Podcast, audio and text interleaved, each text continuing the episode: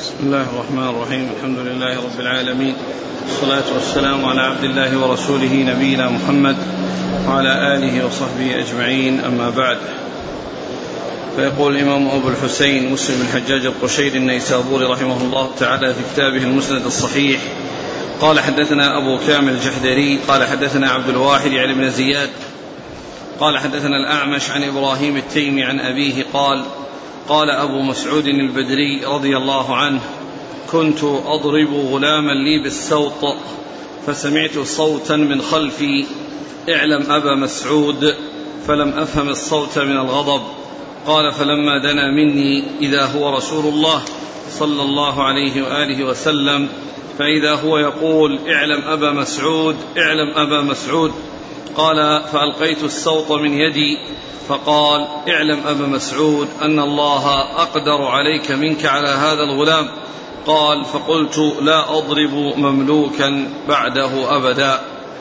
قال وحدثناه إسحاق بن إبراهيم قال أخبرنا جرير حاء قال وحدثني زهير بن حرب قال حدثنا محمد بن حميد وهو المعمري.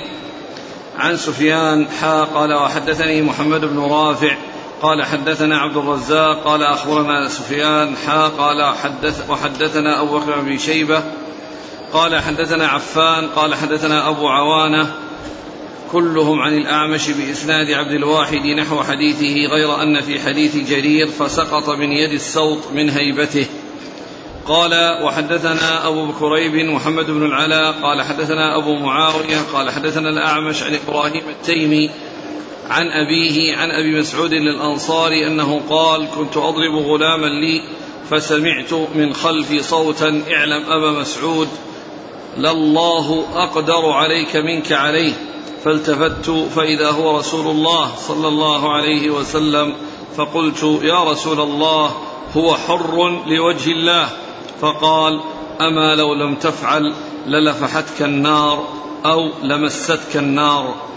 قال وحدثنا محمد بن المثنى وابن بشار واللفظ لابن المثنى قال حدثنا ابن أبي عدي عن شعبة عن سليمان عن إبراهيم التيمي عن أبيه عن أبي مسعود أنه كان يضرب غلامه فجعل يقول أعوذ بالله قال فجعل يضربه فقال أعوذ برسول الله فتركه فقال رسول الله صلى الله عليه وسلم والله لله أقدر عليك منك عليه قال فاعتقه. قال وحدثنيه بشر بن خالد. قال أخبرنا محمد يعني بن جعفر عن شعبة بهذا الإسناد ولم يذكر قوله أعوذ بالله أعوذ برسول الله صلى الله عليه وسلم. بسم الله الرحمن الرحيم. الحمد لله رب العالمين. صلى الله وسلم وبارك على عبده ورسوله نبينا محمد وعلى آله وأصحابه أجمعين. أما بعد فهذا الحديث تابع للأحاديث السابقة المتعلقة بكون الرجل يعني يحصل منه لطم لغلامه أو ضرب لغلامه وأن كفارة ذلك أن يعتقه. وقد مرت جملة من الأحاديث في هذا وبقي هذا الحديث عن ابن مسعود عن أبي مسعود عمرة عقبة بن عمرو الأنصاري البدري رضي الله عنه. يعني من هذه الطرق التي ذكرها المصنف. وفيه وفيها أن أن أبا مسعود رضي الله عنه كان يضرب غلاما له غضب عليه فكان يضربه.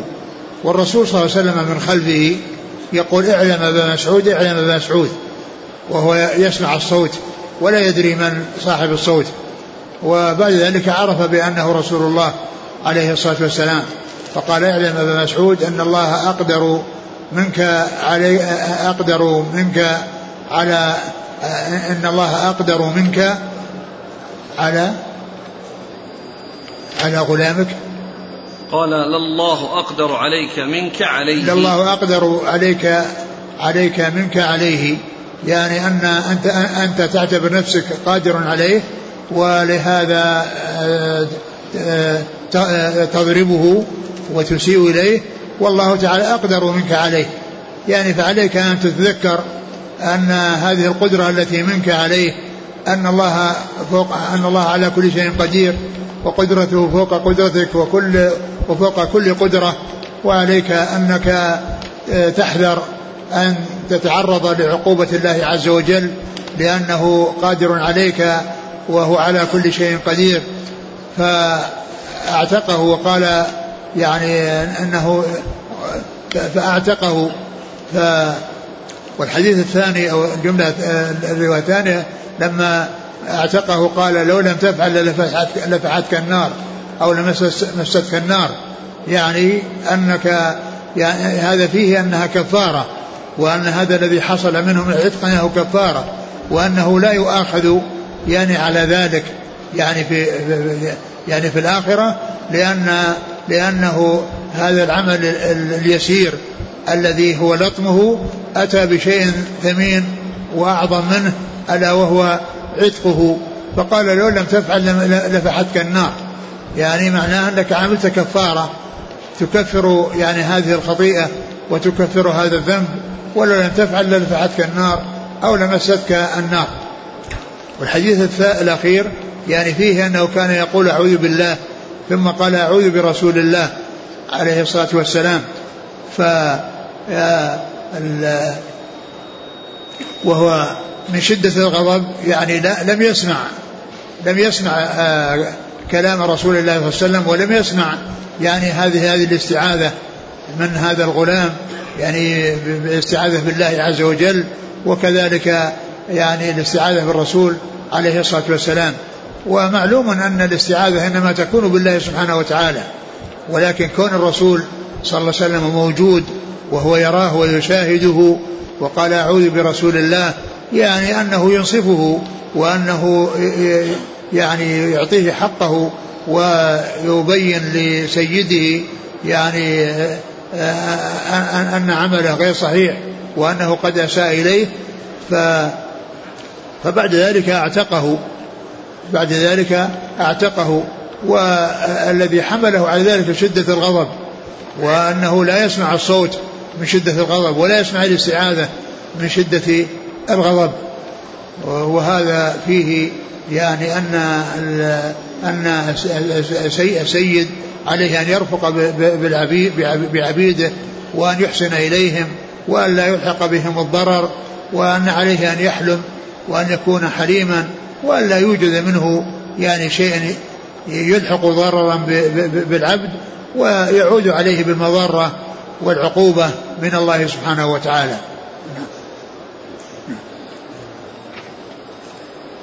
قال حدثنا أبو كامل الجحدري. الفضيل بن حسين. عن عبد الواحد يعني بن زياد عن نعم. الأعمش. سليمان بن مهران الكاهلي الكوفي. عن إبراهيم التيمي. إبراهيم بن يزيد بن شريك. نعم. عن أبي مسعود البدري. وهو عقبة بن عمرو الأنصاري البدري. نعم. قال وحدثناه إسحاق بن إبراهيم عن جرير. جرير بن عبد الحميد الضبي الكوفي. قال حا وحدثني زهير بن حرب عن محمد بن حميد وهو المعمري عن سفيان. سفيان الثوري. قال حا وحدثني محمد بن رافع قال حدثنا عبد الرزاق عن سفيان. الثوري. قال حا وحدثنا أبو بكر بن شيبة عن عفان. عفان بن مسلم الصفار. عن أبي عوانة. هو الوضاح بن عبد الله اليشكري. كلهم عن الأعمش. نعم. قال وحدثني أبو كريب محمد بن العلاء عن أبي معاوية. محمد بن خازم الضرير الكوفي. قال وحدثنا محمد بن المثنى وابن بشار عن ابن أبي عدي. وهو محمد بن إسماعيل. محمد. محمد بن إبراهيم. عن شعبة عن سليمان. آه، شعبة بن الحجاج وسليمان الأعمش. قال وحدثنيه بشر بن خالد عن محمد يعني بن جعفر عن شعبة. نعم. قال رحمه الله تعالى وحدثنا أبو بكر بن أبي شيبة قال حدثنا ابن نمير. حا قال وحدثنا محمد بن عبد الله بن نمير. قال حدثنا أبي قال حدثنا فضيل بن غزوان. قال سمعت عبد الرحمن بن أبي نعم. قال حدثني أبو هريرة. قال قال أبو القاسم صلى الله عليه وآله وسلم. من قذف مملوكه بالزنا يقام عليه الحد يوم القيامة إلا أن يكون كما قال. قال وحدثناه أبو كريب قال حدثنا وكيع حاء قال وحدثني زهير بن حرب قال حدثنا إسحاق بن يوسف الأزرق كلاهما عن فضيل بن غزوان بهذا الإسناد وفي حديثهما. قال سمعت أبا القاسم صلى الله عليه وسلم نبي التوبة. ثم ذكر يعني الأحاديث المتعلقة بقذف المملوك بالزنا وأن من قذف مملوكه يقام عليه الحد يوم القيامة إلا أن يكون كما قال. إلا إذا كان يعني يعني رميه إياه أنه يعني صحيح وأنه قد حصل منه الزنا فإنه لا يقام عليه الحد ولا يعاقب يوم القيامة وإنما يعاقب يعني بإقامة الحد عليه يوم القيامة إذا كان آه، رميه بالزنا غير صحيح وأنه مظلوم في رميه إياه. أما إن كان واقعا فيه فإنه يعني يكون الكلام في محله يكون الكلام في محله. وفي هذا دليل على أن أن العقوبة يعني تحصل في الآخرة يعني مثل مثل ما يحصل يعني في الدنيا يعني من ناحية يعني حد حد القذف وأنه يعاقب على ذلك يوم القيامة. وهذا من جنس ما جاء في بعض الأحاديث من أن الإنسان يعذب يعني بالشيء الذي آه، حصل منه في الدنيا مثل آه، الأحاديث التي جاءت بأن الذي لا يخرج الزكاة إنه يفتح لها بقاعا قرقر فتطع تطأه إذا مر عليه أخراها رد عليه أولاها. يعني ف فهذا فهو يعاقب يعني بالشيء الذي حصلت منه العقوبة أو به العقوبة. وهذا آه، يحصل إقامة الحد عليه وأنه يعني يقام عليه الحد يوم القيامة بأن يضرب تلك الجلدات التي تكون عليه آه، يوم القيامة لكونه قذف هذا المملوك يعني في الدنيا وقذفه ليس في محله وإنما هو مبطل في قذفه فإنه يعاقب على ذلك يوم القيامة. وهذا مثل من جنس ما جاء أن من غل يأتي يوم القيامة وعلى رقبته بعير وعلى رقبته شاة وكذلك من من اقتطع شبرا من الأرض طوقه من سبع أراضين يوم القيامة. كل هذا من هذا القبيل. يعني أنه يعاقب بالشيء الذي حصل منه الخطأ فيه وحصل منه الوقوع في المعصية فيه. نعم.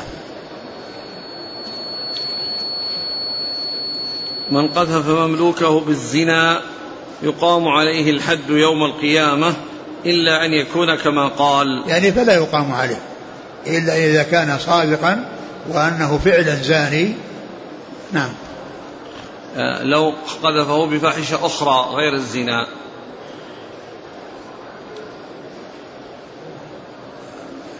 يعني الله أعلم. قال حدثنا أبو بكر بن شيبة عن ابن نمير. هو عبد الله بن نمير.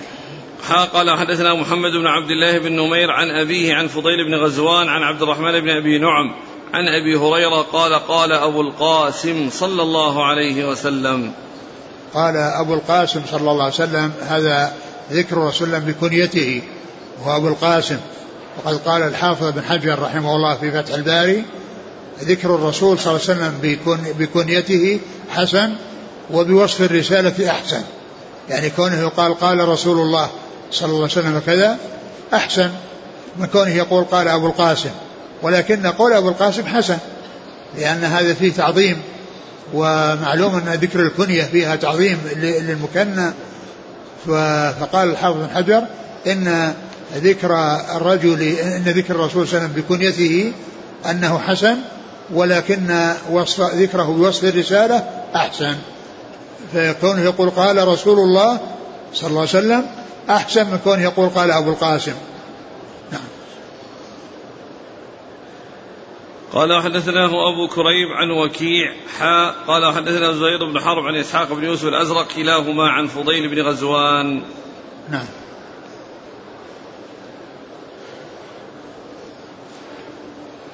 قال رحمه الله تعالى هنا قال قال سمعت أبا القاسم صلى الله عليه وسلم نبي التوبة. قال نبي التوبة هذا وصف للرسول صلى الله عليه وسلم يعني أنه يعني ان أنه جاء بهذه الشريعة الذي أن من حصل يعني آه، عليه يعني ذنب فإنه يتوب وأن كل ذنب يعني حتى الشرك الذي هو أعظم الذنوب أن من تاب تاب الله عليه. وليا عبادي الناس على أنفسهم لا تقنطوا رحمة الله. إن الله يغفر الذنوب جميعا. فالله تعالى يتوب على من تاب. والنبي عليه الصلاة والسلام يعني جاء بهذه الشريعة التي من حصل منه أي ذنب وتاب منه فإن الله تعالى يتوب عليه. وهذا بخلاف يعني ما حصل يعني للأمم السابقة الذين يعني آه، توبتهم تكون بقتل بقتل بعضهم بعضا وكذلك ب يعني آه، أن عليهم آثار وعليهم أغلال يعني كانت عليهم ولكن الله خفف على هذه الأمة فلم يحصل لها ما حصل من الآثار والأغلال التي كانت على الأمم السابقة.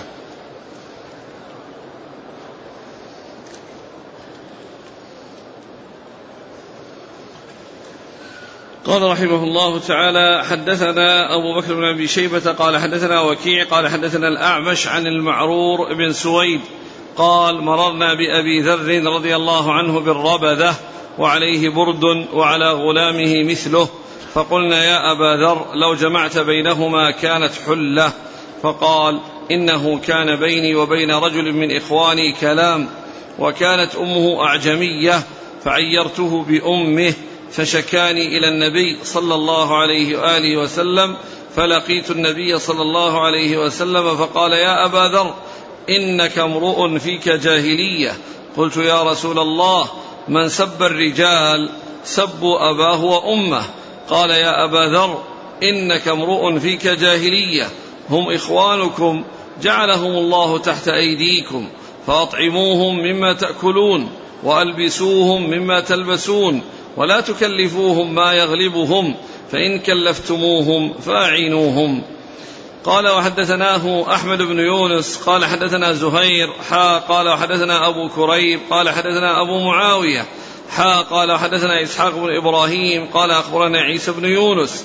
كلهم عن الأعمش بهذا الإسناد وزاد في حديث زهير وأبي معاوية بعد قوله إنك امرؤ فيك جاهلية. قال قلت على حال ساعتي من الكبر. قال نعم. وفي رواية أبي معاوية نعم على حال ساعتك من الكبر.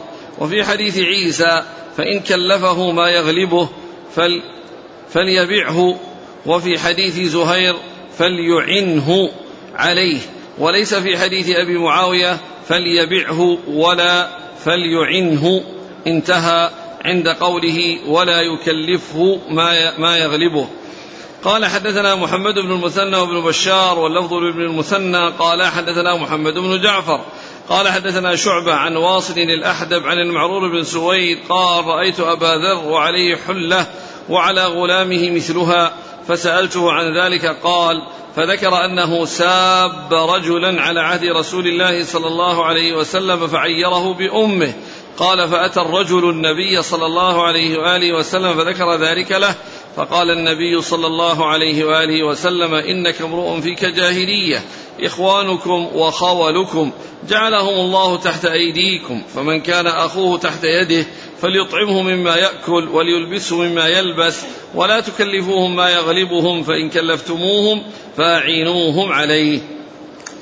ثم ذكر هذه الأحاديث عن أبي ذر رضي الله عنه في قصة يعني آه، المسابة التي حصلت بينه وبين رجل وعيره بأمه والرسول صلى الله عليه وسلم قال إنك امرؤ فيك جاهلية يعني الذي الذي يحصل منهم الجاهلية أنهم كانوا يسبون يعني الآباء والأمهات يعني بالجناية أو بالشيء الذي يحصل من من الإنسان.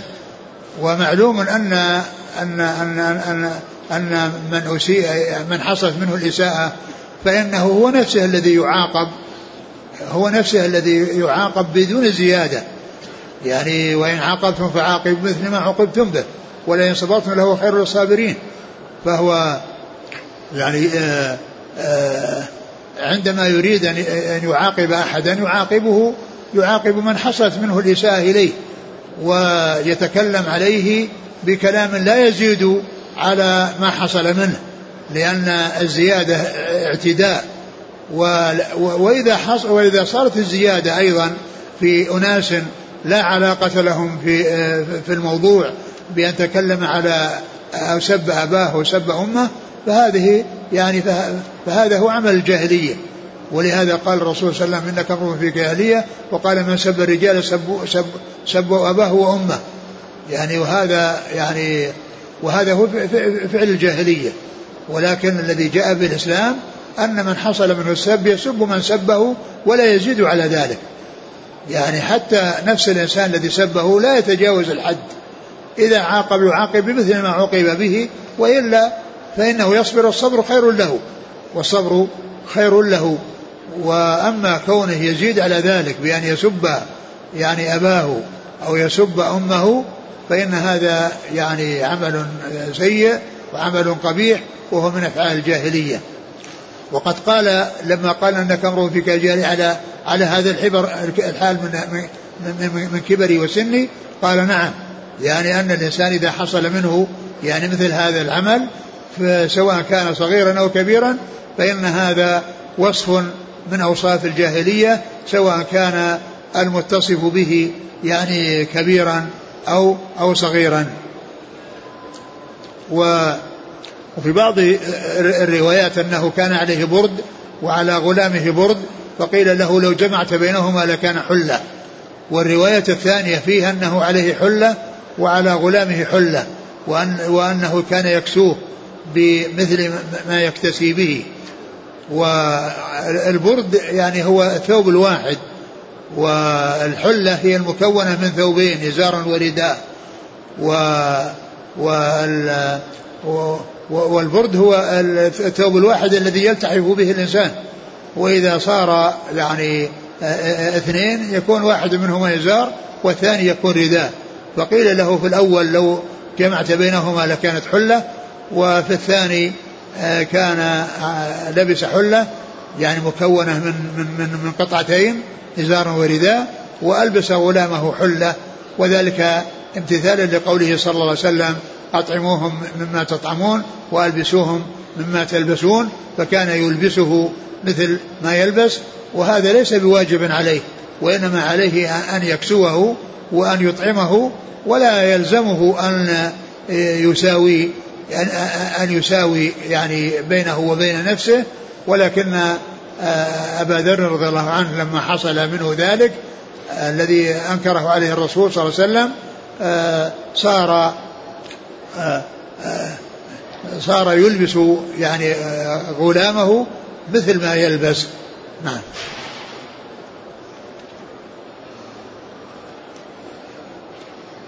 قال ولا تكلفوهم ما يغلبهم فإن كلفتموهم نعم يعني لا يعني لا تكلفوهم ما يغلبهم يعني ما يشق عليهم. فإن كلفتموهم فأعينوهم يعني أما بأنفسكم وإلا بغيركم. يعني إذا كلفتوه بشيء يعني فيه مشقة عليه فأعينوه. وهذه الإعانة سواء تكون يعني من نفس السيد أو من ممن يقيمه السيد مقامه بحيث يعني يحصل منه الإعانة له ويدفع المشقة والمضرة التي تكون عليه. نعم. قال إنك امرؤ فيك جاهلية. قال قلت على حال ساعتي من الكبر. قال نعم. يعني معناه أن, أن أنني قد كبرت وأنني آه، يعني أتصف بهذا الوصف. قال عليه السلام نعم. يعني لأن من حصل منه مثل هذا سواء كان كبيرا أو صغيرا فإن فيه آه، يعني فيه هذه الجاهلية التي هي من أعمال الجاهلية. نعم. قال إخوانكم وخولكم. يعني إخوانكم يعني فيه الأخوة الإسلامية وكذلك الخول يعني معناه أنهم يتخولونكم في الخدمة ويعني يقومون بخدمتكم وب آه، يعني إيصال النفع إليكم فلا تعاقبوهم أو تشقوا عليهم لا تعاقبوهم وتشقوا عليهم وتكلفوهم يعني الشيء الذي لا يطيقونه بل كلفوهم ما يطيقون وإن كلفتموهم بشيء أكثر من طاقتهم فأعينوهم على ذلك. نعم. القول بأن هذا الرجل الذي عيره بأمه. نعم. تعيين هذا الرجل. قال وكان بيني وبين إخواني كلام وكانت أمه أعجمية. نعم. ما أدري يعني شاب في هذا يعني شيء ثابت لا ما أعرف يعني شيء في ثابت في هذا. النووي يقول قيل قيل إن الرجل المذكور هو بلال. يعني بس ما هناك يعني شيء يعني يفيد يعني صحة هذا. هذا ليس كلام النووي كلام أحد المعلقين. قال ذكره ابن حجر في باب المعاصي من إيمان من كتاب الإيمان للبخاري. يعني ذكر ابن حجر؟ إي نعم. في باب المعاصي من كتاب من كتاب الإيمان من صحيح البخاري. يعني هذا مثل كلام النووي. أقول من كلام النووي إلا أن إلا أن يثبت يعني ب بأنه هو. قال حدثنا أبو بكر بن شيبة عن وكيع عن الأعمش عن المعرور بن سويد. المعرور بن سويد هذا من من المخضرمين الذين أدركوا الجاهلية والإسلام ولم يلقوا النبي صلى الله عليه وسلم وقد ذكر في ترجمته أنه بلغ سنه 120 سنة وكان أسود شعر الرأس واللحية. وكان أسود شعر الرأس واللحية وعمره 120 سنة. ومثله قالوا في ترجمة سويد بن غفلة وهو من المخضرمين أيضا الذين أدركوا الجاهلية والإسلام ولم يلقوا النبي صلى الله عليه وسلم. ذكر في ترجمته أنه كان يصلي بالناس قيام رمضان وعمره 120 سنة. يصلي بالناس قيام رمضان وعمره 120 سنة. وقد ذكر أنه وصل المدينة في اليوم الذي دفن فيه رسول الله صلى الله عليه وسلم. اللي هو سويد بن غفلة. ولهذا قالوا كاد أن يكون صحابيا. كاد أن يكون صحابيا. ما بينه وبين الصحبة يعني شيء. لأنه وصل في اليوم الذي دفن فيه الرسول صلى الله عليه وسلم. قال حدثناه أحمد بن يونس عن زهير. زهير بن معاوية أبو خيثمة. قال حدثنا محمد بن المثنى وابن بشار عن محمد بن جعفر عن شعبة عن واصل الأحدب. واصل بن حيان. يقول شيخ محمد علي آدم كان بيني وبين رجل من إخواني يريد أخوة الإسلام قيل إن هذا الرجل هو بلال المؤذن مولى أبي بكر. وروى قيل إن هذا الرجل هو بلال المؤذن مولى أبي بكر الصديق رضي الله عنه. وروى ذلك الوليد بن مسلم منقطعا. وأحال على الفتح. إيه. يعني إنه لم يثبت. قال وحدثني أبو الطاهر أحمد بن عمرو بن السرح قال أخبرنا ابن وهب قال أخبرنا عمرو بن الحارث أن بكير بن الأشج حدثه عن العجلان مولى فاطمة عن أبي هريرة عن رسول الله صلى الله عليه وسلم أنه قال للمملوك طعامه وكسوته ولا يكلف من العمل إلا ما يطيق. وهذا حديث أبي هريرة مثل ما جاء في حديث أبي ذر. يعني أن على على يعني سيده طعامه وكسوته ولا ولا يكلف من العمل إلا ما يطيق. يعني لا يشق عليه. يعني مثل ما تقدم في الحديث حديث أبي ذر لا تكلفهم إلا ما ما يطيقون فإن كلفتموهم فأعينوهم. يعني معناه إذا كلف بشيء لا يطيقه فيعان فيعان عليه. وحديث أبي هريرة مثله يعني عليه على سيده له الكسوة والمطعم وألا يكلفه شيئا لا يطيقه. نعم. قال حدثناه قال حدثني أبو أبو الطاهر أحمد بن عمرو بن السرع عن ابن وهب عبد الله بن وهب عن عمرو بن الحارث عن بكير بن الأشج عن العجلان مولى فاطمة عن أبي هريرة نعم. قال وحدثنا القعنبي قال حدثنا داود بن قيس عن موسى بن يسار عن أبي هريرة قال قال رسول الله صلى الله عليه وسلم إذا صنع لأحدكم خادمه طعامه ثم جاءه به وقد ولي حره ودخانه فليقعده معه فليأكل فإن كان الطعام مشفوها قليلا فليضع في يده منه أكلة أو أكلتين. قال داود يعني لقمة أو لقمتين. ثم ذكر هذا الحديث يتعلق بالإطعام وهو أن أن أن الرقيق أو العبد إذا قام بصنع الطعام وتهيئته لسيده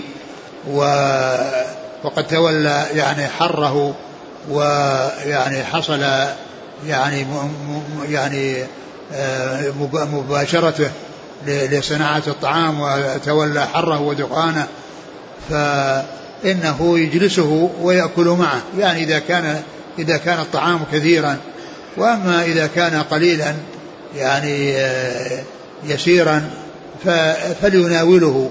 يعني أكلها أكلتين إذا كان شيء قليل جدا يعني وأنها يعني لا يصلح لأن يجلس عليه فيعطيه يعني يعني شيئا على قدره وعلى حسبه على حسب هذا الطعام الذي جهز. فإذا أعطاه أكلة أو أكلتين معنى ذلك أن الباقين لهم يعني ما يماثل ذلك أو ما يقاربه. نعم. قال إذا صنع لأحدكم خادمه طعامه ثم جاءه به قد ولي حره ودخانه فليقعده معه فليأكل فإن كان الطعام مشفوها قليلا. يعني هذا قليلا هذا مشبوها معنى مشبوها نعم. قال حدثنا القعنبي. عبد الله بن مسلم القعنب بن قعنب. عن داود بن قيس عن موسى بن يسار عن أبي هريرة. نعم. رباعي مدنيون نعم.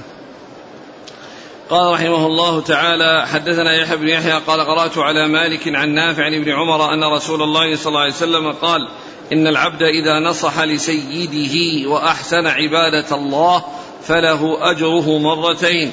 قال وحدثني زهير بن حرب ومحمد بن المثنى قال حدثنا يحيى وهو القطان. حا قال وحدثنا ابن نمير. قال حدثنا أبي حا قال وحدثنا أبو بكر بن أبي شيبة قال حدثنا ابن نمير وأبو أسامة كلهم عن عبيد الله. حا قال وحدثنا هارون بن سعيد الأيلي قال حدثنا ابن وهب قال حدثني أسامة جميعا عن نافع عن ابن عمر عن النبي صلى الله عليه وسلم بمثل حديث مالك. ثم ذكر يعني هذا الحديث المتعلق بسيء العبد وانه إذا قام بحق الله عز وجل وبحق سيده فإنه يؤجر على ذلك مرتين. يعني يؤجر لقيامه بحق الله ويؤجر لقيامه بحق سيده. وهذا يعني هذا فيه ان ان ان, أن العبد إذا جمع بين هذين الأمرين وحصل منه آه، طاعة الله عز وجل والقيام بما أوجب الله عليه فإنه يؤجر على ذلك. وإذا قام بالإحسان إلى سيده وأحسن آه، الصحبة والعمل لسيده والخدمة فإنه يؤجر على ذلك يعني فيؤجر مرتين يعني مره على عمله على طاعته لله عز وجل ومره على إحسانه إلى سيده والقيام بخدمته والعناية بذلك نعم. قال حدثني زهير بن حرب ومحمد بن مثنى عن يحيى والقطان حا قال وحدثنا أبو بكر بن أبي شيبة عن ابن نمير وأبي أسامة كلهم عن عبيد الله. أبو أسامة حماد بن أسامة وابن نمير هو عبد الله بن نمير. وعبيد الله هو العمري ابن عمر العمري. نعم. قال حا وحدثنا هارون سعيد الأيلي عن ابن وهب عن أسامة. أسامة بن زيد الليثي. قال حدثني أبو الطاهر وحرملة بن يحيى قال أخبرنا ابن وهب قال أخبرني يونس عن ابن شهاب قال سمعت سعيد بن المسيب يقول قال أبو هريرة قال رسول الله صلى الله عليه وسلم للعبد المملوك المصلح أجران والذي نفس أبي هريرة بيده لولا الجهاد في سبيل الله والحج وبر أمي لأحببت أن أموت وأنا مملوك قال وبلغنا أن أبا هريرة لم يكن يحج حتى ماتت أمه لصحبتها. قال أبو الطاهر في حديثه للعبد المصلح ولم يذكر المملوك. قال وحدثنيه زهير بن حرب. قال حدثنا أبو صفوان الأموي. قال أخبرني يونس عن ابن شهاب بهذا الإسناد ولم يذكر بلغنا وما بعده. ثم ذكر هذا الحديث عن أبي هريرة الذي يبين فيه يعني آه، حالة العبيد وأن يعني الإنسان إذا أحسن منهم يعني يحصل الأجرين أجر على خدمته لسيده وأجر على طاعته لربه. وذكر وقال لولا لولا الجهاد يعني يعني لأن العبيد لا لا يجب عليهم الجهاد ولا يجب عليهم الحج ولا يجب عليهم الحج. يعني فيقول لولا الجهاد لولا الجهاد والحج وبر أمي لا أحببت أن أموت وأنا مملوك. أن أموت وأنا مملوك. وذلك أنه يعني يعني لا يعني لا يريد ذلك لأن الجهاد لا يحصل من العبيد وكذلك الحج يعني لا يلزمهم يعني يعني لأن العبد يعني لا يجب عليه يعني يجب عليه مرة واحدة في العمر و وأما التطوع فإنه لا يفعل ذلك إلا بموافقة سيده لأن منافعه ليست مملوكة له وإنما هي مملوكة لسيده. وكذلك بر أمه يعني أبو هريرة يعني يريد أن يعني يلازمها ولهذا كان لا يحج يعني مع وجودها كله ملازم لها. وقائم بخدمتها وبرها ولما يعني ولما ماتت تمكن من أن يأتي بالحج الذي كان ممتنعا عنه بسبب خدمته لأمه وقيامه على آه، رعاية مصالحها والقيام بشؤونها وحصول البر منه لها. قال لولا الجهاد والحج وبر أمي. نعم. نعم. لأحببت أن أموت وأنا مملوك. مملوك نعم. قال حدثنا أبو الطاهر وحرملة بن يحيى عن ابن وهب عن يونس عن ابن شهاب. يونس بن يزيد الأيلي وابن شهاب محمد مسلم بن عبد الله بن شهاب الزهري. قال وحدثنيه زهير بن حرب عن أبي صفوان الأموي. وهو عبد الله بن, بن سعيد بن عبد الملك بن مروان. قال وحدثنا أبو بكر بن شيبة وأبو كريب قال حدثنا أبو معاوية عن الأعمش عن أبي صالح عن أبي هريرة أنه قال قال رسول الله صلى الله عليه وآله وسلم إذا أدى العبد حق الله وحق مواليه كان له أجران. قال فحدثتها كعبا. فقال كعب ليس عليه حساب ولا على مؤمن مزهد قال وحدثنيه زهير بن حرب قال حدثنا جرير عن الأعمش بهذا الإسناد ثم ذكر هذا الحديث عن أبي هريرة فيما يتعلق بكون له أجران وأن أن أجره عظيم وقال إيش حدثت أبا حدثتها كعبا نعم. فقال كعب ليس عليه حساب ولا على مؤمن مزهد يعني ليس عليه عليه عليه حساب يعني لكثرة يعني كثرة أجوره وكثرة أعماله وأنه يعني يعني يحاسب حسابا يسيرا و إيش الثاني؟ ولا على مؤمن مزهد وعلى على مؤمن مزهد يعني الذي آه الذي هو متصف بالزهد. نعم. قال وحدثنا محمد بن رافع قال حدثنا عبد الرزاق قال حدثنا معمر عن همام بن منبه قال هذا ما حدثنا أبو هريرة عن رسول الله صلى الله عليه وسلم فذكر أحاديث منها وقال قال رسول الله صلى الله عليه وسلم نعم للمملوك أن يتوفى يحسن عبادة الله وصحابة سيده نعم له. وهذا أيضا كذلك مثل ما تقدم أنه يعني يحصل أجرين أجر على طاعة الله عز وجل وأجر على حسن صحبته لسيده وخدمته ومعاملته إياه المعاملة الحسنة. ونعم ما يعني من صيغ المدح والثناء. نعم. قال حدثنا محمد بن رافع عن عبد الرزاق عن معمر عن همام بن منبه هذا ما حدثنا أبو هريرة. هذا من حديث الصحيفة. نعم. صحيفة همام. قال رحمه الله تعالى حدثنا يحيى بن يحيى قال قال قلت لمالك حدثك نافع عن ابن عمر قال قال رسول الله صلى الله عليه وسلم من اعتق شركا له في عبد فكان له مال يبلغ ثمن العبد قوم عليه قيمة العدل فأعطى شركاءه حصصهم وعتق عليه العبد وإلا فقد عتق منه ما عتق. قال حدثنا ابن نمير قال حدثنا أبي قال حدثنا عبيد الله عن نافع عن ابن عمر قال قال رسول الله صلى الله عليه وآله وسلم من أعتق شركا له من مملوك فعليه عتقه كله إن كان له مال يبلغ ثمنه فإن لم يكن له مال عتق منه ما عتق. قال وحدثنا شيبان بن فروخ قال حدثنا جرير بن حازم عن نافع مولى عبد الله بن عمر عن عبد الله بن عمر أنه قال قال رسول الله صلى الله عليه وآله وسلم من اعتق نصيبا له في عبد فكان له من المال قدر ما يبلغ قيمته قوم عليه قيمة عدل وإلا فقد عتق منه ما عتق. قال وحدثنا قتيبة بن سعيد ومحمد بن رمح عن الليث بن سعد. حاء قال وحدثنا محمد بن المثنى قال حدثنا عبد الوهاب قال سمعت يحيى بن سعيد. حاء قال وحدثني أبو الربيع وأبو كامل قال حدثنا حماد وهو بن زيد. حاء قال وحدثني زهير بن حرب قال حدثنا إسماعيل عن ابن علية كلاهما عن أيوب. حاء قال وحدثنا إسحاق بن منصور قال أخبرنا عبد الرزاق عن ابن جريج قال أخبرني إسماعيل بن أمية.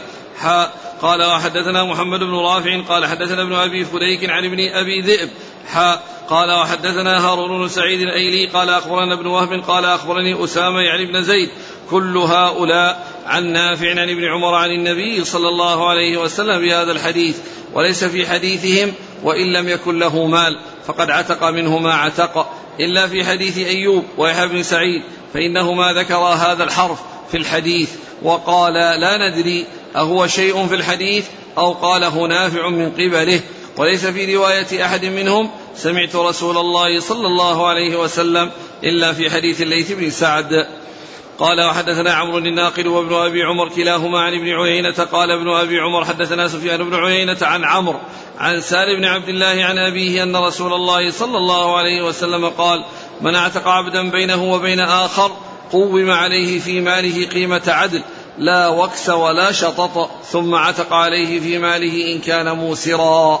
قال وحدثنا عبد بن حميد قال حدثنا عبد الرزاق قال أخبرنا معمر عن الزهري عن سالم عن ابن عمر أن النبي صلى الله عليه وسلم قال من اعتق شركا له في عبد عتق ما بقي في ماله إذا كان له مال يبلغ ثمن العبد. نعم. قال وحدثنا محمد بن المثنى ومحمد بن بشار واللفظ لابن المثنى قال حدثنا محمد بن جعفر قال حدثنا شعبة عن قتادة عن النضر بن أنس عن بشير بن نهيك عن أبي هريرة عن النبي صلى الله عليه وسلم أنه قال في المملوك بين الرجلين فيعتق أحدهما. قال يضمن. قال وحدثناه عبيد الله بن معاذ. قال حدثنا أبي. قال حدثنا شعبة بهذا الإسناد. قال من اعتق شقيصا من مملوك فهو حر من ماله. قال وحدثني عمرو الناقد قال حدثنا إسماعيل بن إبراهيم عن ابن أبي عروبة عن قتادة عن النضر بن أنس عن بشير بن نهيك عن أبي هريرة عن النبي صلى الله عليه وسلم أنه قال من اعتق شقيصا له في عبد فخلاصه في ماله إن كان له مال فإن لم يكن له مال استسعي العبد غير مشقوق عليه قال وحدثناه أبو بكر بن أبي شيبة قال حدثنا علي بن مسلم ومحمد بن بشر. حاء قال وحدثنا إسحاق بن إبراهيم وعلي بن خشرم قال أخبرنا عيسى بن يونس جميعا عن ابن أبي عروبة بهذا الإسناد وفي حديث عيسى ثم يستسعى في نصيب الذي لم يعتق غير مشقوق عليه. ثم ذكر هذه الأحاديث المتعلقة ب يعني بالعتق يعني العبد الذي يكون يعني فيه شركاء فيعتق أحدهم آه، نصيبه فإنه يعني يلزم بعتق يعني آه، الباقي ويدفع لشركائه يعني القيمة التي هي يعني تقوم بحيث يكون عدل ليس فيها زيادة وليس فيها نقص وإنما القيمة المناسبة اللائقة والتي يعني ليس فيها وكس ولا شطط. وكس يعني نقص ولا شطط يعني زيادة. وإنما تكون يعني آآ آآ على وجه المناسبة وعلى عدم الزيادة والنقصان. ويعطى يعطيهم ما يقابل يعني حصصهم ويعتق عليه إن كان له مال. وإن لم يكن له مال فإن فإنه يستسعى العبد بأن يطلب, منه وغير ملزم وغير مشقوق عليه أنه يبحث عن من يساعده على أن يدفع للشركاء الذين لم يعتقوا ما يقابل ما يقابل ما يقابل حصصهم. وهذه الأحاديث سبق ان مرت في كتاب العتق. سبق ان مرت وبعضها بنفس الأسانيد والمتن. بنفس الأسانيد والمتن. ومسلم رحمه الله من عادته أنه لا يكرر الأحاديث في أماكن متعددة يعني وإنما يعني يجمعها في مكان واحد ولكنه في بعض الأحيان يحصل منه هذا التكرار. ولهذا تعجب النووي رحمه الله من كونه أتى بها أو أتى بها مكررة في هذا الموضع مع أنها تقدمت في كتاب مع أنها تقدمت يعني في كتاب في كتاب العتق. والشيخ محمد فؤاد عبد الباقي رحمه الله قد جمع أو أحصى الأحاديث التي تكررت عند مسلم يعني في أكثر من موضع ويعني وجعلها من جملة الفهارس التي وضعها يعني لصحيح مسلم وكانت تبلغ يعني ما يزيد على 130 موضعا.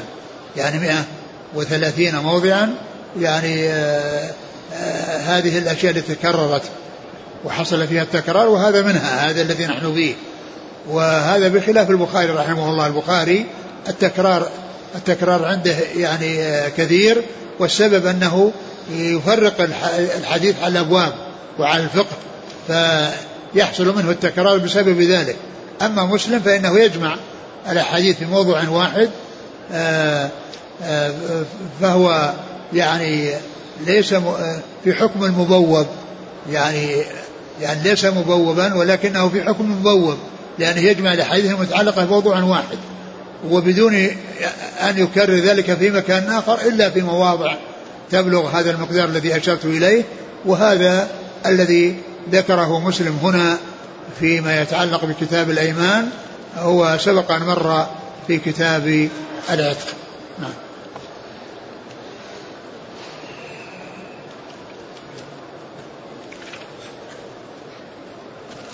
بعض العبارات قال يضمن يعني العبارة قال يعني يضمن يعني يضمن قيمة الشركاء. آه، يعني قال إنه يضمن يعني المعتق الذي اعتق شقصه أو نصيبه يضمن للشركاء نصيبهم ويعتق عليه إن كان له مال.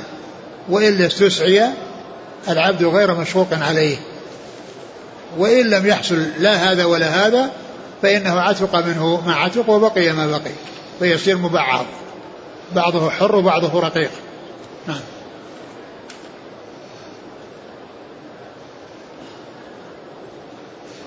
قوم عليه قيمة العدل. يعني قيمة العدل يعني اللي هو الوسط. يعني لا وكس ولا شطط. يعني يقوم عليه يعني قيمة بحيث يدفع للشركاء نصيبهم بهذه الطريقة التقويم بهذه الطريقة التي هي عدل لا وكس اللي هو النقص ولا شطط يعني زيادة. من اعتق شقيصا من مملوك. شقيصا يعني شقص يعني قسم أو, أو نصيبه. يقال شقص ويقال شقيص. يعني آه، سهم نصيبه. قد يكون النصف وقد يكون الربع وقد يكون الخمس وقد يكون أقل أو أكثر. المهم أنه إذا اعتق وكان له مال يقوم العبد ويدفع آه، للغرماء نصيبهم ويعتق عليه ويكون الولاء له. نعم. استسعي العبد غير مشقوق عليه. استسعي يعني طلب منه أن يسعى لتحصيل ما يقابل نصيب آآ آه، آآ آه، الذين لم يحصل منهم العتق يعني استسعي يعني طلب عليه غير مشقوق عليه وغير ملزم وغير يعني مكلف وإنما يعني يطلب منه أن يسعى لتحصيل ما يقابل آه، نصيب الذين لم يعتقوا نعم. قال حدثنا قتيبة بن سعيد ومحمد بن رمح عن الليث بن سعد قال حدثنا محمد المثنى عن عبد الوهاب بن عبد المجيد الثقفي عن يحيى بن سعيد القطان. لا. إيش؟ كلهم قال حدثني آه، محمد بن المثنى عن عبد الوهاب قال سمعت يحيى بن سعيد كل هؤلاء عن نافع أجل سعيد الأنصاري. قال وحدثني أبو الربيع وأبو كامل. أبو الربيع هو سليمان بن داود الزهراني وأبو كامل. الفضيل بن حسين الجحدري. عن حماد وهو ابن زيد. نعم. قال حدثنا محمد بن رافع عن ابن أبي فديك. هو محمد بن إسماعيل. عن ابن أبي ذئب. محمد بن عبد الرحمن بن المغيرة. ابن أبي ذئب. قال حدثنا عمرو الناقد وابن أبي عمر. محمد بن يحيى بن أبي عمر العدني. كلاهما عن ابن عيينة عن عمرو. عمرو بن دينار.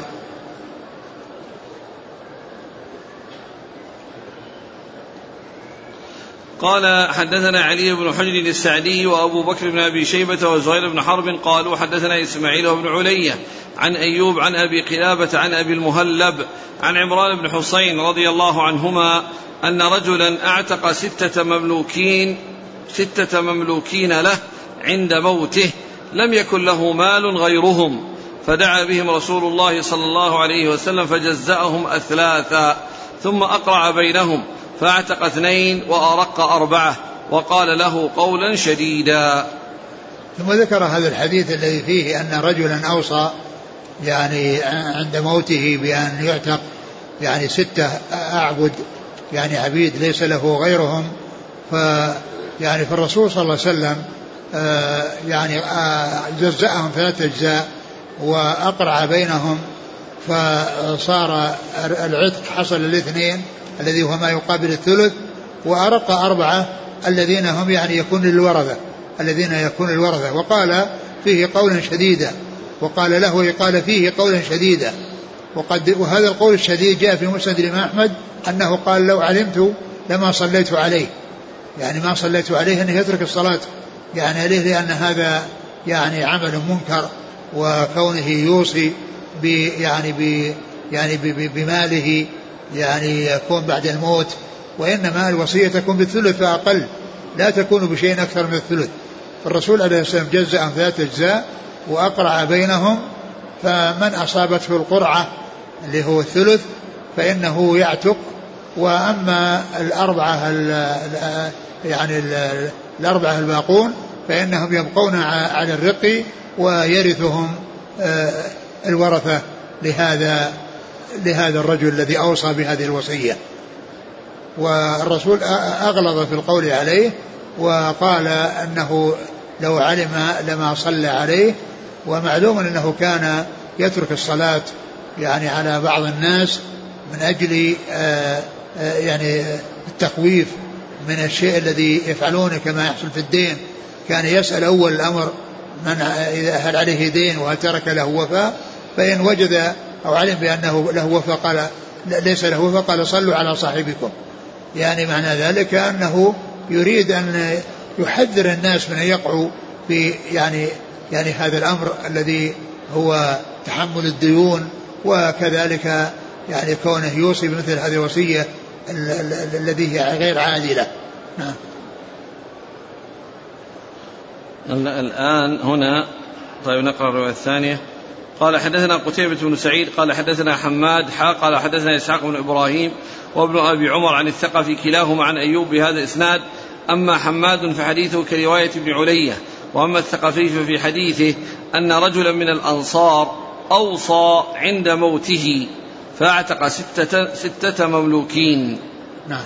قال حدثنا محمد بن نهال الضرير وأحمد بن عبدة قال حدثنا يزيد بن زريع قال حدثنا هشام بن حسان عن محمد بن سيرين عن عمر عن عمران بن حسين عن النبي صلى الله عليه وسلم بمثل حديث ابن علية وحماد. نعم. قال حدثنا علي بن حجر السعدي وأبو بكر بن شيبة وزهير بن حرب عن إسماعيل بن علي عن أيوب عن أبي قلابة. أبو قلابه أبو قلابة عبد الله بن زيد الجرمي. عن أبي المهلب. وهو عمه الجرمي. عن عمران بن حسين قال حدثنا قتيبة بن سعيد عن حماد عن أيوب. عن قتيبة؟ أي نعم حماد بن زيد. قال أيوب بن أبي تيمية السختياني طيب الآن في الحديث الأول أحسن الله إليك أن رجلا أعتق ستة مملوكين له عند موته. نعم. وبعدين يعني, يعني كلها يعني معناه أنه وصية. وصية بالعتق بعد الموت. نعم. لأن الآن كلام النووي يعني يقول أن فيه دليل على أن العتق المنجز في مرض الموت. العتق المنجز في مرض الموت. نعم. كالمعلق بالموت. في الاعتبار من الثلث. فاعتبره منجز لكنه في مرض الموت. يعني هذا الرجل الأنصاري الذي يعني أعتق يعني أوصى يعني بالعتق ولهذا الرسول عليه السلام آه، يعني جاء عنه قال لو كنت أعلم يعني ما صليت عليه وأن هذا الفعل حصل بعد موته وذلك أنه أعتقهم وصار أو جعل ذلك بعد الموت ومعلوم أن ما يكون بعد الموت لا يزيد عن الثلث. وهذا قد أعتق هؤلاء الستة يعني بعد موته فالرسول جزأهم وأرق أربعة ويعني فيكون للورثة ويعني عتق اثنان اللذان يحصل فيهم لهم الثلث. وهذا فيه يعني دليل على اعتبار القرعة وأنها أنها أنها مشروعة وأنها سائغة. يعني في الحقوق في الحقوق المتماثلة فإنها يعني آه، جاءت في هذا الحديث وفي غيره من الأحاديث عن رسول الله عليه الصلاة والسلام. وما جاء أنه كان عند موته يمكن يعني كما هو معلوم القصة واحدة ومعلوم أنها وصية وأن ذلك حصل بعد الموت وما جاء عن الرسول صلى الله عليه وسلم أنه يعني أقرع بينهم وقال لو علمت ما صليت عليه كل هذا يدل على أن هذا بعد الموت. وأن يعني ما حصل قد يكون الوصية أنها يعني حصلت أنها قبل الموت ولكنها تكون المقصود بها أن أن ذلك يكون بعد الموت. يعني فكتبها في آخر حياته و و وأن المقصود من ذلك أنهم يعتقون بعد موته. نعم. نقرأ القرط كلام القرطبي. ها؟ كلام القرطبي نقرأ عليك. نعم.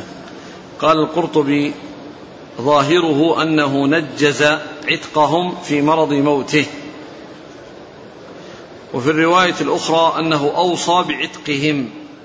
وهذا اضطراب لأن القضية واحدة ويرتفع ذلك بأن بعض الرواة تجوز في لفظ أوصى. لما نفذ عتقهم بعد موت سيدهم في ثلثه لأنه قد تساوى في هذه الصورة حكم تنجيز العتق وحكم الوصية به إذ كلاهما يخرج من الثلث. وإنما كان يظهر الفرق بينهما لو لم يمت فإنه كان يكون له الرجوع عن الوصية بالعتق دون تنجيز العتق.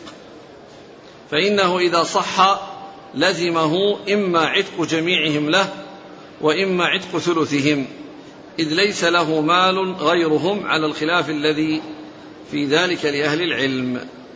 بس هذا الذي جاء أنه قال لا لو علمت يعني ما صليت عليه هذا يفيد بأن العمل هذا كله حصل بعد الموت. نقرأ المدبر. نعم مدبر. باب جواز بيع مدبر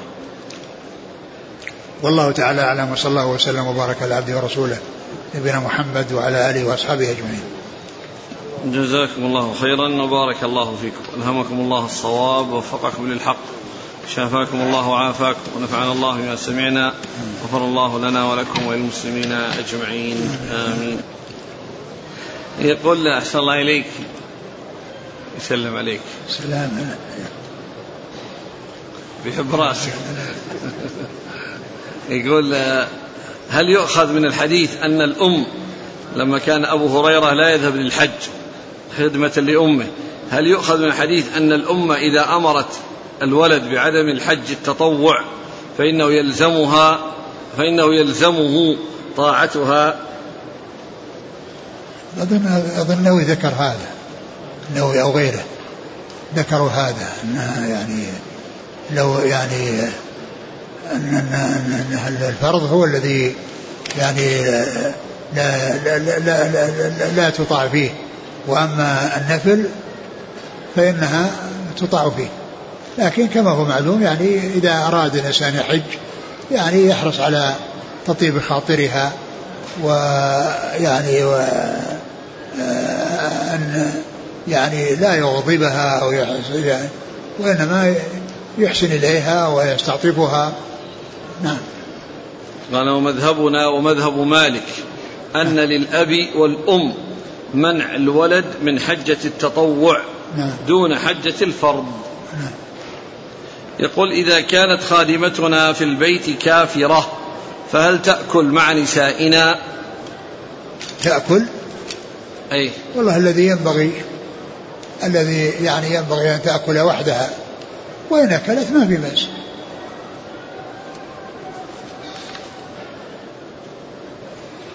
والذي ينبغي هو عدم الاتيان بالكافرة هذا هو الأصل. يعني لا يؤتى بالكافرة وإنما يؤتى بمسلمة.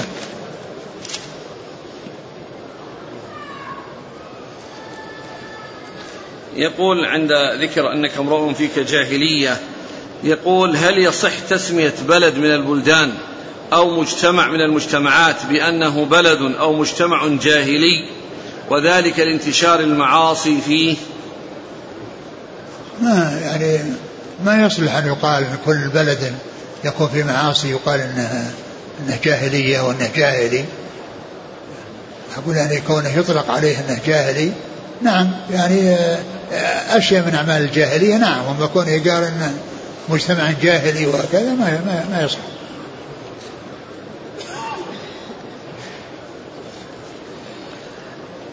يقول الحاكم الذي يصلي وينتسب إلى الإسلام لكنه لا يحكم بشرع الله وإنما يحكم بالقوانين الوضعية. هل مثل هذا يقال عنه حاكم شرعي؟ يسمع له ويطاع وله بيعة شرعية. السمع السمع يسمع ويطاع. ما دام أنه يأمر لا يأمر بمعصية وإنما يأمر بطاعة. يسمع له ويطاع. ويعني وقضية الحكم بغير ما أنزل الله يعني إذا كان يستحله فهو كافر ولا يقال له مسلم. وأما إذا كان لا يستحله ولكن يعتبر هذا معصية فهذا هو الذي جاء أنه كفر دون كفر. البيعة؟ يسمع له ويطاع. أقول يسمع له ويطاع. يسمع له ويطاع بالمعروف. آه الإخوة قامت الصلاة. سبحانك اللهم وبحمدك نشهد أن لا إله إلا أنت نستغفرك ونتوب إليك.